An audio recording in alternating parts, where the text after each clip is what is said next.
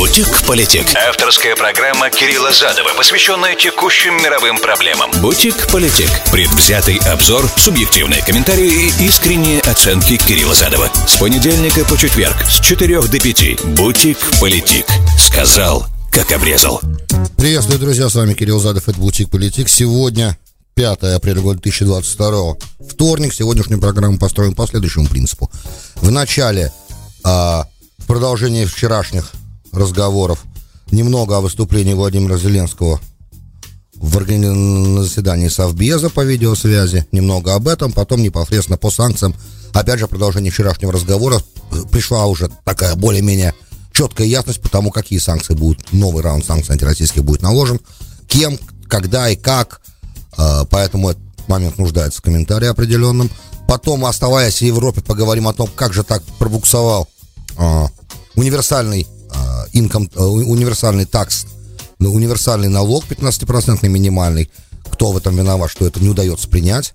Тут э, с, с, по обе стороны океана есть серьезные торможения этого процесса. Соответственно, момент увода денег из-под налогов остается проблемой. И в конце, я надеюсь, останется время, или придется пожертвовать это налоговым субъектом, да, поговорить о перемирии, которое было заключено в пятницу на той неделе в преддверии Рамадана между Саудовской Аравией и Хуситами на два месяца. Вот примерно такой план на сегодня. Напоминаю, друзья, что адженду теоретически вы можете менять. Для этого надо написать мне ваши вопросы, комментарии, и тогда мы вступим с вами в интеракцию. Это может, конечно, немножко переделать расписание.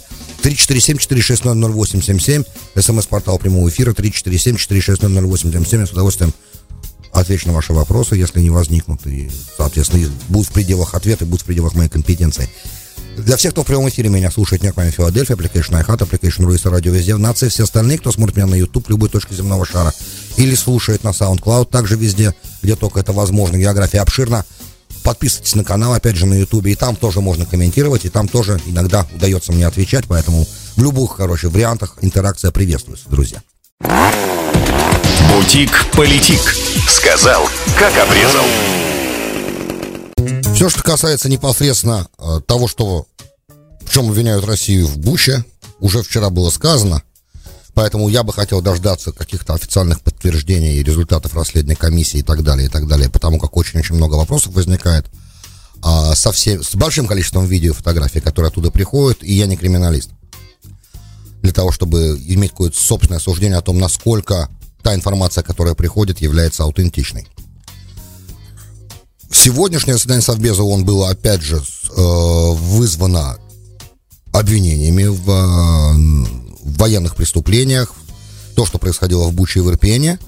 И также, я так понимаю, что и выступление президента Украины было в, по видеосвязи на заседании Совета Безопасности ООН было тоже связано с этим. И э, главное, основное, мне не всем понятно на самом деле, ведь не может такого быть, что президент э, Украины Владимир Александрович Зеленский не знал, что э, любое решение по поводу Совета Безопасности ООН или непосредственно по составу Совета Безопасности ООН или по его распуску и, и по какому-либо изменению уставному деятельность Совета Безопасности ООН должно э, пройти голосование в самом Совете Безопасности ООН и, соответственно, должно иметь там э, единогласный э, результат, или, по крайней мере, большинство стран должны за него проголосовать, постоянных членов, и любой другой постоянный член, да, который находится в Совете Безопасности ООН, не должен использовать право вето. Да, то есть он может воздержаться, как это было э, на моей памяти последний раз. Ситуация была такая с ливийской резолюцией, когда Россия воздержалась э, от применения права вето, и не, то есть не проголосовала против. Потому что любое голосование против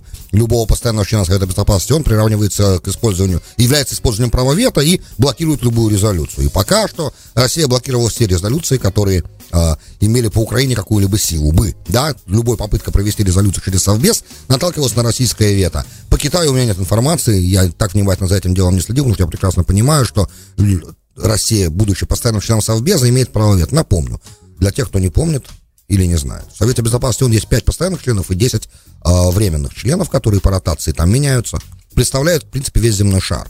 Но постоянных членов всего пять. Отличие постоянного члена от временного в том, что его голосование, да, э, его голосования нет по любому вопросу, означает автоматическое вето любого проекта резолюции. А право вето обладают Соединенные Штаты Америки, Российская Федерация, Китай, Великобритания и Франция. То есть страны-победительницы во Второй мировой войне. Поэтому любые призывы, которые господин Зеленский озвучил на тему того, что Россия должна быть исключена из Совета Безопасности ООН, или, а если этого не произойдет, то Совет Безопасности ООН должен быть расформирован, распущен, а, disassembled, да?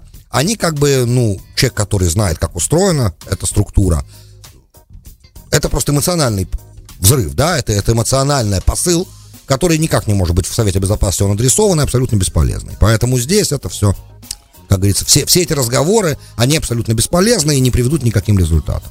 В рамках же Совета Безопасности дискуссии очень важны, это абсолютно верно, и страны, которые в состоянии э, приносить вопросы на его заседание, должны как бы эти вопросы там туда выноситься, и должны эти серьезные, страшные вопросы, которые есть перед нами сегодня в нашем безумном мире, в котором мы живем, они должны там обсуждаться без сомнения. Напомню, что, по-моему, вчера с утра попытку э, того, что происходило в Буче, вынести на заседание Совета Безопасности ООН, предложил как раз, предложил как раз российская сторона в лице представителя Небензи, и Великобритания, если я не ошибаюсь, эту попытку заблокировала. Так что тут не совсем понятно. Может быть, это было связано с процедурными вопросами, может быть, потому что это было связано, потому что это Россия попыталась вынести, и любые инициативы будут блокироваться сегодня, которые из Российской Федерации исходят. Поэтому здесь, опять же, Российская Федерация будет обвиняться в том, что она намеренно пытается это дело заговорить в Совбезе, а никаких реальных действий предпринимать не намерена. Опять же, нарратив против нарратива здесь. Да, информационная война продолжается. Информационная война, напомню, происходит сегодня на всех фронтах. Она происходит в социальных сетях, поэтому мне пришлось уже, на самом деле, почти в социальные сети не заходить, потому ну, это невозможно просто. Вот. Информационная война происходит э, с экранов телевизоров, активно, естественно. Четкое разделение проходит, потому пытается ли сторона занимать позицию э, непредвзятую, или она пытается занимать пророссийскую позицию, или она пытается занимать прозападную позицию, здесь проукраинскую, прозападную. А, это информационная война везде, в интернете, естественно, везде, не только в социальных сетях, на веб-сайтах, в печатных медиа, везде в медиа идет информационная война, и попытки провести заседание Совета Безопасности, он трибуна Совбеза, он тоже является частью информационной войны, потому что подобные заседания не освещаются. Это то, что касается непосредственно событий. Да, ну, Зеленский там предупредил, что, если я не ошибаюсь, Бородянка скоро, из Бородянки придет информация о том, что там происходит, и у, у, уверен президент Украины, что там еще больше жертв среди гражданского населения, еще более страшные преступления, цитирую его почти дословно, совершил российские, российские войска совершили там, и что не может страна, которая поощряет подобные вещи и исполняет подобные вещи во время войны, быть членом Совета Безопасности ООН. Постоянное членство, да, цитируя Зеленского, постоянное членство в Совете Безопасности ООН не является лицензией на убийство. Ну, на самом деле, это достаточно спорное утверждение тоже, потому как э, изначально Совет Безопасности ООН был создан специально странами-победительницами для того, чтобы предотвратить возникновение мировой войны. Поэтому это не совсем э, про лицензию на убийство или не про лицензию на убийство, а про то, что должен быть какой-то международный институт, которым последняя площадка, да, на, в которой, на, на территории которой стороны могут обсуждать те вопросы, которые в итоге могут к мировой войне привести. И уж если о чем-то сегодня говорить, что к этой мировой войне может привести, это сегодняшняя война России и Украины, да, это то, что может в итоге разрастись мировой конфликт, уже только ленивый об этом не сказал, и я еще просто по своей воле не готов обсуждать реально потенциальные возможные сценарии развития событий такие, от которых, в принципе, в жилах стынет кровь и шевелятся волосы, поэтому... А, То, что этот конфликт имеет страшный потенциал, понятно всем. Все заинтересованы в немедленном его прекращении, да. Э, кстати, естественно, Украина заинтересована в первую очередь в немедленном прекращении этой войны. Россия заинтересована в прекращении этой войны. И весь мир заинтересован в прекращении этой войны. И в том числе надо понять, что также третий мир, глобальный юг, невероятно сейчас страдает от того, что происходит. Люди немного забывают, что и Россия, и Украина являются крупнейшими экспортерами, одними из крупнейших экспортеров в мире зерна, и другого продовольствия, и определенных э, ингредиентов к удобрениям, много чего. Я даже не хочу задаваться в перечислении всех этих вещей, которые в итоге могут спровоцировать глобальный голод. Вы в новостях об этом слышите. Ну, в любом случае, повышение цен на продовольствие уже будет происходить. Однозначно, совершенно. И больше всех, конечно, пострадают страны Северной Африки, развивающиеся страны, потому как они зависят от э, импортного продовольствия очень сильно. В общем и целом, это плохо для всех, это страшно влияет на мировые рынки, это подвешивает нормальное экономическое мировое развитие, помимо самой страшной трагедии, которая, конечно, стоит на первом месте, которая происходит сегодня в Украине. Это абсолютно не, никак не поддается описанию, пониманию, и это страшные вещи, я думаю, что вы все сами за этим следите и стараетесь, насколько возможно, у кого есть возможность от этого отвлекаться, тот, по крайней мере, имеет возможность сохранить нормальный рассудок, потому как если все время за этим наблюдать и все время это смотреть, и все время в этом находиться, в информационном поле, связанном с войной, то можно немного тронуться, да, как э, учили нас э, те, кто пережил Холокост. Они учили нас, что те, кто в концлагере говорил, что это скоро закончится, или те, кто надеялся на какие-то другие вещи, или те, кто э, пытался как-то этому всему сопротивляться, те очень быстро ломались, а выживали только те, кто сосредотачивался на своих повседневных делах. Да, я не психолог, не психотерапевт, но хочу сказать, что в принципе в сегодняшней ситуации это, наверное, очень правильный подход. Пытаться каким-то образом сосредоточиться на своей собственной жизни тоже, насколько это возможно, опять же, помогая тем, кто в этой войне страдает. Без сомнения, все, у кого есть какие-то возможности помогать тем, кто страдает в войне, должны это делать. Следующий момент. Стало понятно, какую форму примут эти санкции, о которых я вчера начал разговор. Новый раунд санкций, опять же, который спровоцирован обвинениями, да, и того, того, что происходило в Буче. Все, все, все эта информация, которая пришла из Бучи. Стало понятно, какие санкции, по крайней мере, предложит Европа. Не совсем понятно пока, на чем остановятся, остановятся Соединенные Штаты Америки, но сегодня, скорее всего, это будет прояснено окончательно. Я не думаю, что завтра будет иметь смысл возвращаться к этой теме. Какие-то определенные м- вещи надо будет сейчас сказать, и этот разговор, я думаю, до следующей недели отложить, потому как ответ, опять же, тоже будет, естественно, с российской стороны. Вопрос непонятно какой, и есть, опять же, определенные ограничения, как Россия может отвечать на подобные санкции. Поэтому то, что... Э- В изменении, опять же, повторяю это многократно, потому что игнорировать это невозможно. То, что санкции, которые накладываются Евросоюзом и Соединенными Штатами Америки, не имеют никакого практического последствия для поведения России на международной арене в данный момент, то есть на, а, на ведении войны и на взаимоотношении э, со своими союзниками и с другими странами в принципе, и на риторику никак не влияют эти санкции, это уже, по-моему, понятно всем. Уже многие признания даже от некоторых американских, от представителей американского политического истеблишмента уже прозвучали, то уже становится понятно потихоньку, что это никакого влияния не имеет. Соответственно, мы здесь наблюдаем просто достаточно спланированную, скоординированную, объединенную кампанию антироссийскую сейчас, которая направлена не на изменение российской позиции в отношении Украины сейчас и изменение действий на поле боя, а непосредственно на уничтожение российской экономики и попыток смены режима, не более того. И опять же, в этом плане, если в плане уничтожения российской экономики определенный успех может быть достигнут, да, то есть каким-то, ну, не, не уничтожение, но отбрасывание российской экономики на десяток, а может быть на двадцать лет назад, это возможно, но изменение политического режима в России это не может достичь. По крайней мере, пока этого не наблюдается. Опять же, я так понимаю, что наш демократический и республиканский политический истеблишмент являются учениками, опять же, марксистскими, которые, даже несмотря на то, что они, естественно, об этом вслух не скажут, но они понимают, да, какие есть три составные, три составные части революционной ситуации. И они пытаются такую революционную ситуацию в России своими санкциями создать, да. Первое, да, когда верхи не могут по-старому управлять, а низы не могут по-старому, да, низы не могут жить по-старому, да, а, а, ну, цитируя Ленина. А также экономическая ситуация, общая ситуация ухудшается ниже, да, совсем, совсем, совсем ухудшается. Да, вот эти три признака, они создают революционную ситуацию, как обычно, как мы учили у классика, да? Но не похоже, что верхи не могут по-старому управлять. По крайней мере, все те ну, косметические изменения, которые верхам придется сделать, в частности, с активной, более активной борьбы с коррупцией на территории России и э, сплочение, усиление риторики, э, накладывание определенных запретительных мер, э, введение более жесткой цензуры, арестов э, представителей оппозиции, это мы уже все наблюдаем. В этом плане, да, как бы какой-то аджастмент придется режиму власти сделать в России, но э, говорить о том, что верхи не смогут по-старому управлять, мне не представляется возможным. Теперь относительно ухудшения экономического, низы не смогут жить по-старому, это зависит опять же от того, насколько ситуация для непосредственно представителей самых малообеспеченных слоев в населении российского государства будет реальностью.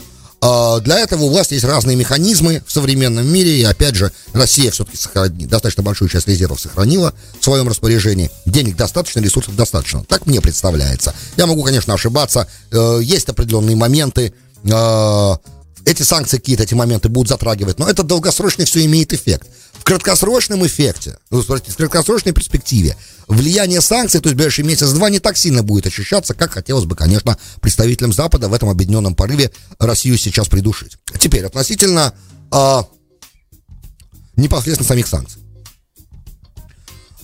Впервые, да, что происходит впервые, о чем нужно говорить, это попытка ограничения и введения бана, запрета на э, импорт из Российской Федерации э, энергоресурсов. В данном случае мы говорим о каменном угле. Да, койл, каменный уголь, важный источник, опять же, для, э, я так понимаю, теплоэлектростанций, которые в Европе до сих пор идут в уголь, и металлургии. Понятно, страны, Евросоюз, ну, во-первых, надо сказать, что для того, чтобы эти санкции были утверждены, новый этот раунд санкций, требуется решение, как обычно в Евросоюзе, всех двадцати семи членов Евро- Европейского Союза.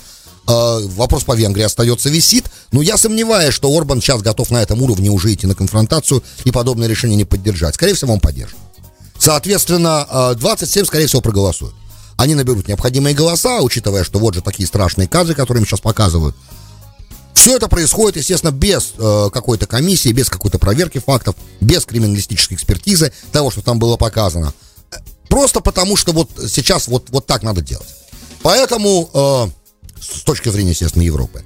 Поэтому Урсула фон дер Ляйен, выступая, сегодня сказала, что вот мы начинаем энергетический бан на энергетический импорт из России, энергоресурсов из России с каменного угля. И это, угля, это помогает нам пока избежать более серьезных разговоров о запрете на импорт нефти и газа э, из России. Что, конечно же, самое последнее, что Германия хотела бы делать. В данном случае говорю о Германии, как о самой главной э, экономической суперпауэр Евросоюза, локомотиве, который уже сегодня сталкивается с серьезнейшей проблемой. Там же надо еще много технических вопросов решить с моментом э, закупки энергоресурсов в России в рублях, который тоже, на мой взгляд, пока темный момент. Вроде бы Германия пока продолжает делать то, что она всегда делала. Приходит разная информация, что где-то уже э, по каким-то трубопроводным линиям уже газ не качается. Я не могу это никак подтвердить. А, но я хочу сказать, что какой-то, конечно, механизм, опять же, это в обоюдных интересах, то, что я говорил вчера. И Россия, естественно, нуждается в том, чтобы ее ресурсы продавали, покупались, и, в постав... и она их поставляла. И, естественно, Германия нуждается в российском газе, это понятно, и Западная Европа нуждается. И более того, если такой импорт Германии российского газа прекратится, то России придется заглушать газовые скважины, что очень проблематичный процесс. Я вчера уже об этом говорил. В общем, всем невыгодно, чтобы этот импорт прекратился, и экспорт из России, я имею в виду. И это может привести европейскую экономику как бы к серьезному, ну, не к коллапсу, но к очень серьезным проблемам. Значит, относительно санкций дальнейших, значит, четыре банка еще дополнительно, там с ними совсем запрещают торговать, включая ВТБ. США начинают думать о том, чтобы под санкции попал Сбербанк здесь тоже. И огромное количество еще олигархов, членов их семей. Две дочери Путина попадают в список. Зять Лаврова, например, уже был в списке санкционов. Теперь две дочери Путина попадают в санкционный европейский список. В общем, все больше и больше ширится лист людей, олигархов и членов их семей, которые подпадают под европейские санкции. Опять же, как мы понимаем, это никак не повлияет на, на, на ситуацию на военном направлении. То есть это, не, не, это призвано сделать так, чтобы это, это все нацелено на смену режима. То есть, да, мы должны разделять. Есть как бы вещи, которые должны, по идее, а, есть вещи, которые должны, по идее, повлиять на позицию России в отношении войны, а есть те вещи, которые четко видно, что они нацелены не на а, альтерацию поведения России на военном на военном театре, а именно непосредственно смену режима, что, естественно, все отрицают, от Блинкена до после любого министра иностранных дел в Польше, хотя поляки, как мы понимаем, наиболее активны во всех, во всех этих вопросах. Вот они все время, польские министры, говорят о том, что вот э, украинская кровь для Германии, цитирую почти дословно, вот вице, по-моему, вице-премьер польский это сказал вчера, что украинская кровь для Германии стоит дешевле, чем э, российский газ. Что-то такое примерно прозвучало уже, то есть уже... Те, Теншенс, уже напряжение возникает все больше и больше внутри Европейского Союза тоже, но есть определенные, опять же, есть реализм, а есть эмоции. В реализме эмоциям нету места. Теперь относительно им экспорта в Россию определенных технологий, да, будут еще больше усиливать контроль за соблюдением этих мер. Супер, суперкомпьютеры нельзя будет экспортировать в Россию, нельзя будет продвинутые полупроводники экспортировать в Россию. Все предназначено для того, чтобы серьезно затруднить возможность российской промышленности функционировать нормально. Вот примерно, да, то, что нужно знать. Американские санкции, еще раз, как я уже сказал чуть раньше, будут объявлены, скорее всего, сегодня, новый раунд. Опять же, примерно в тех же самых рамках это будет происходить. Напоминаю, что США продолжают покупать российский мазут, насколько я помню. Поэтому некоторые банки, которые уже попали под европейские санкции, не подпадают под американские. Расчеты будут продолжаться. Ну, скорее всего, США запретят тотальное, полное новые инвестиции в Российскую Федерацию. Ни один американский гражданин, ни одна американская компания не сможет этого делать. Ну, как один из следующих шагов. Вот. Напомню, друзья, что... Ситуация-то на военном театре может измениться, и договор может быть подписан, да, между Россией и Украиной. Не мирный, по крайней мере, прекращение огня может наступить, а вот чтобы отменить все то, что вот уже за последнее время было назначено и сделано, это совсем другая история, может занять очень-очень много времени, правда, что, конечно же, будет вредить и мировой экономике, и, естественно, конечно, будет вредить Российской Федерации. Теперь а, это пока вот по минимуму то, что известно. Относительно... налоговой реформы, о которой я хотел немного сказать, которая была, как мы помним, наша администрация пыталась очень много сделать для того, чтобы Джанет Йеллен выступал, выступил изначально наш министр финансов этой инициативой, чтобы вот мы должны добиться минимального дохода, налога на доходы для всех компаний не меньше, чем пятнадцать процентов. И очень много было про это сказано, и Байден посвящал этому много времени, и Блинкен посвящал этому много времени, и мы даже вроде бы добились согласия на уровне Европейского Союза, Брюсселя точнее, да, а дальше дело пошло в парламенты и к руководству разных стран, входящих в Евросоюз. На этапе США, например, дело было заблокировано очень быстро, потому что у нас в Конгрессе непростая ситуация, как мы понимаем. Сидат поделен пополам, и также примерно пополам поделена Палата представителей. И разные фракции, естественно, в нашем Конгрессе э, увязывали прохождение этого нового закона о минимальном пятнадцати процентах налогообложении э, с прохождением других моментов, которые никак не связаны с этим законом. Это традиционная практика нашего Сената и нашей Палаты представителей, поэтому это называется стак, да, то, что называется по-английски стак. Это там застряло в разных деталях. В Европе ситуация немножко другая. В Европе э, оппозиция из четырех, э, от четырех стран прозвучала. От Швеции, Мальты и Эстонии, например, и от Польши в конце. Причем польская оппозиция самая жесткая оказалась этому новому универсальному закону о минимальном налогообложении. А Швеция, Мальта и Эстония свои возражения сняли, потому как в тех изменениях, которые были внесены, там э, вроде бы все их, э, все их опасения, они были... Фактически четко, очень четко все эти соображения были адресованы. А вот а, там они возражали, Швеция, Мальта, Эстония, они возражали там относительно того, как имплементировать э, этот новую пятнадцатипроцентную ставку. То есть как э, логистика исполнения этого нового универсального закона будет проходить.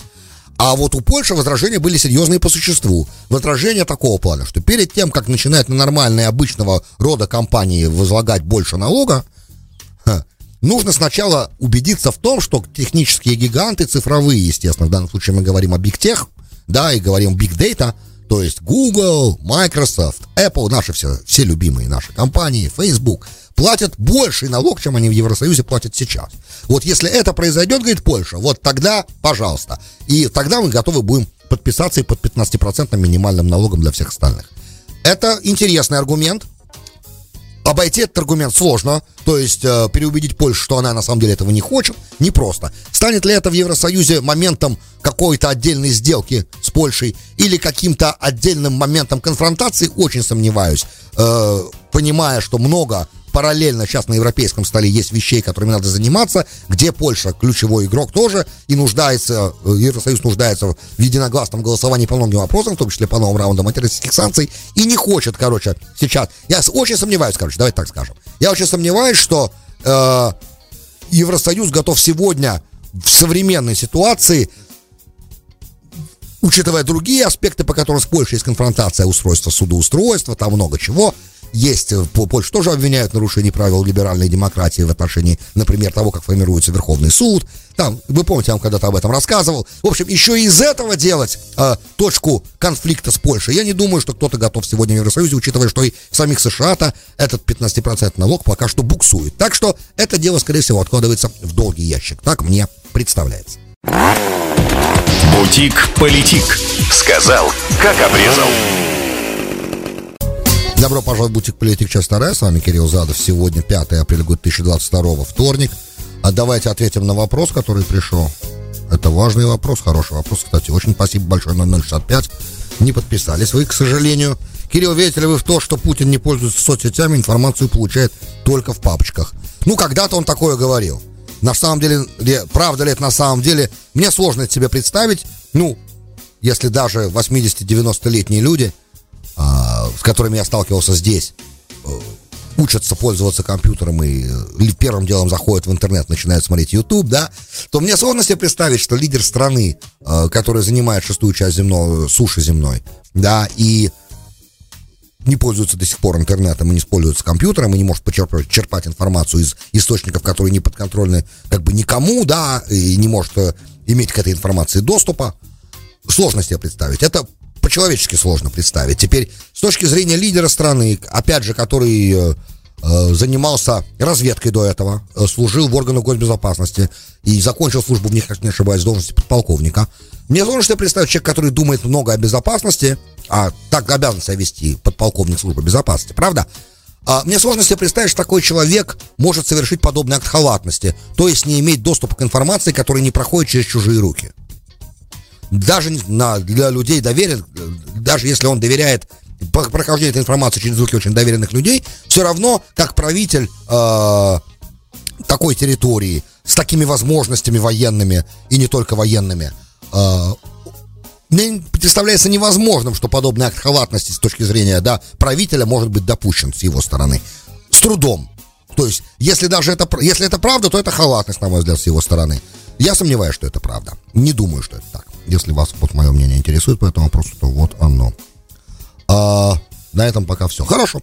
Давайте, я обещал вам Йемен, там интересная вещь произошла. Вопрос главный, который задают аналитики сейчас, насколько это удержится. В пятницу Саудовская Аравия и представители хуситов достигли договоренности о заключении двухмесячного соглашения о прекращении огня а, в Йемене. И это будет касаться многих вещей, сейчас я скажу каких. И надежда как бы на то, что, ну, во-первых, главная причина этого прекращения огня — дать йеменцам передышку. Несчастные люди, которые и так бы жили в самой нищей стране на земле. По-моему, только Бангладеш беднее. Но, может быть, и нет уже сейчас. Может быть, Йемен сейчас уже побил все рекорды. Страна, где восемьдесят процентов голодает. Дети, девяносто процентов всех детей не доедают. Ну, я даже не хочу сейчас вас пугать. Не нужно это вам. И так вы это, может, уже и знаете. Я говорил раньше. И подвергаются бомбардировкам со всех, со всех сторон. Йемен — страна, где идет война всех против всех. Помимо э, главной войны, которая между э, хуситами, саудитами и эмиратами. Также еще есть война э, между э, там э, хуситами и Аль-Каидой. Между, опять же, э, Саудовской Аравией и Аль-Каидой. Там. Короче, там много чего происходит. Поэтому это прекращение огня, которое саудиты с хуситами заключили, двухмесячное, в первую очередь должно дать передышку Йемену, э, йеменцам. Первое, на месяц Рамадан, да, первый час, который начался вместе с Ниссаном одновременно, и на следующий месяц после него, потому как и вы и, и, должны э, эти меры, эти меры прекращения огня должна выстроить доверие между сторонами. Значит, включают в соглашение о прекращении огня следующие вещи. Первое, э, хуситы отказываются от обстрела Саудовской Аравии дронами, своей ракетным атакам на Саудовскую Аравию и на Эмираты, которыми они достигли невероятного профессионализма в последние полгода-год. Также Саудовская Аравия, в свою очередь, отказывается от продолжения бомбардировок и разрешает, наконец-то, в порт Ходейда на Красном море, который хуситы контролируют, чтобы туда приходили, чтобы туда заходили корабли с продовольствием и с нефтью, в общем, с топливом. В общем, гуманитарная помощь, чтобы туда поступала, это тоже треб... для этого требуется, эм, чтобы было прекращение огня. Это первый момент. Учитывая, что все предыдущие э, попытки заключить мирное соглашение настоящее проваливались, э, надежда на то, на самом деле, что этот, это вот э, двухмесячное в итоге перемирие превратится в долгосрочный мир и в итоге закончится с подписанием мирного соглашения, они очень малы. Байден, кстати, наша администрация конкретно сказала вот на днях, что надеется на то, что вот это не просто надеется, а будет настаивать на том, чтобы это двухмесячное перемирие в итоге, э, чтобы военные действия больше уже никогда не возобновлялись, и все ресурсы будут на это использованы. Американские, я не всем понимаю, что имеется в виду, понимая, что пока что, пока что в мире все процессы, какие есть, которых касалась американская администрация, в плане войны и мира заканчивались еще большим кровопролитием, чем они были до. Да? То есть наша администрация у этой же Байдена за последние полтора года у власти примерно, э, ну, год и три месяца, да, очень же большие, колоссальные успехи в том, чтобы добиться мира где-то. Правда ведь? Вот же мы сейчас наблюдаем много разных процессов, которые явно совершенно миром никак назвать нельзя. Поэтому я так понимаю, что и потенциально вот эта ситуация никаким миром не закончится. Опять же, самое главное. Да, теоретически подписание с Ираном ядерной сделки может послужить делу э, примирения сторон в Йемене, но, опять же, опосредованное отношение, учитывая, что как только денежка в Иран пойдет, хуситы большую часть этих денег будут тоже получать. Э, и не только хуситы, также Хизбалла и все остальные прокси, какие есть, и бахрейнская оппозиция. В общем, понятно, да, почему-то все страны возражают же против этой сделки, которые находятся с нами в одном... Э, Союзники, союзники США там в регионе, они же все возражают против, понятно, говорят нельзя. Ну, администрации сейчас жизненно необходимо эту сделку подписать, все это тоже понимают. И еще вопрос, на какие жертвы в итоге готова эта администрация идти. Я не уверен, что разговор между, Бен, между Лапидом и Блинкеном на саммите в Негеве принес какие-то результаты положительные для Израиля здесь. Поэтому, э, скорее всего, да, ну там есть сейчас технические проблемы с подписанием сделки, рано или поздно они разрешатся. И мой прогноз, что сделка, да, будет подписана. Как дальше стороны будут действовать, не совсем понятно. Стороны, которые этой сделке противостоят. Я ожидаю как раз каких-то драматических действий со стороны э, Израиля, Саудовской Аравии, Эмиратов, возможно, теоретически. И, соответственно, в таком случае надежды на мир в Йемене, они совсем уже иллюзорны. Потому как главного-то диалога не происходит. Одно дело диалог вести между саудитами и хуситами, совсем другое дело вести диалог между Саудовской Аравией и Ираном. Этого диалога нет, ну, по крайней мере, на, на, нет этого диалога на э, виду. Может быть, есть какой-то бэк-ченнел, Эмираты какой-то диалог с Ираном сейчас ведут, я знаю. Есть каналы у них общения, они общаются, учитывая, что иранцам до подписания договора Эмираты были очень нужны для проведения своих финансовых операций, они же под санкциями, вот. И Эмираты здесь, э, Иран выручали часто, то есть предоставляли свою финансовую систему для того, чтобы иранские э, бизнесмены от санкций свои капиталы вводили, там много чего делали, через э, Дубай, через Абу-Даби. В общем, есть определенный диалог, есть определенная финансовая заинтересованность. Материализуется ли эта заинтересованность и этот диалог в итоге в прочный мир на юге Красного моря? Очень большие сомнения. Понимая уровень продвинутости сегодня хуситов в использовании дронов и ракет, мне представляется, что если эти попытки будут неудачны, как и все предыдущие, то следующий уровень военного противостояния между э, саудитами, эмиратами и хуситами вовлечет другие страны, еще вполне возможно и Израиль. О чем я, кстати, говорил в, профессор, в разговоре с профессором Инбаром, но профессор Инбар решил, что говорит нам, говорил нам в этом интервью, что нет, э, это вряд ли произойдет, по крайней мере, так было слышно. Посмотрим, кто здесь окажется прав, может быть, я окажусь здесь неправ. Хотелось бы на это надеяться. Друзья, большое спасибо, что были со мной. С вами был Кирилл Задов и слушали «Бутик Политик». До встречи завтра. Оставайтесь в безопасности. «Бутик Политик». Сказал, как обрезал.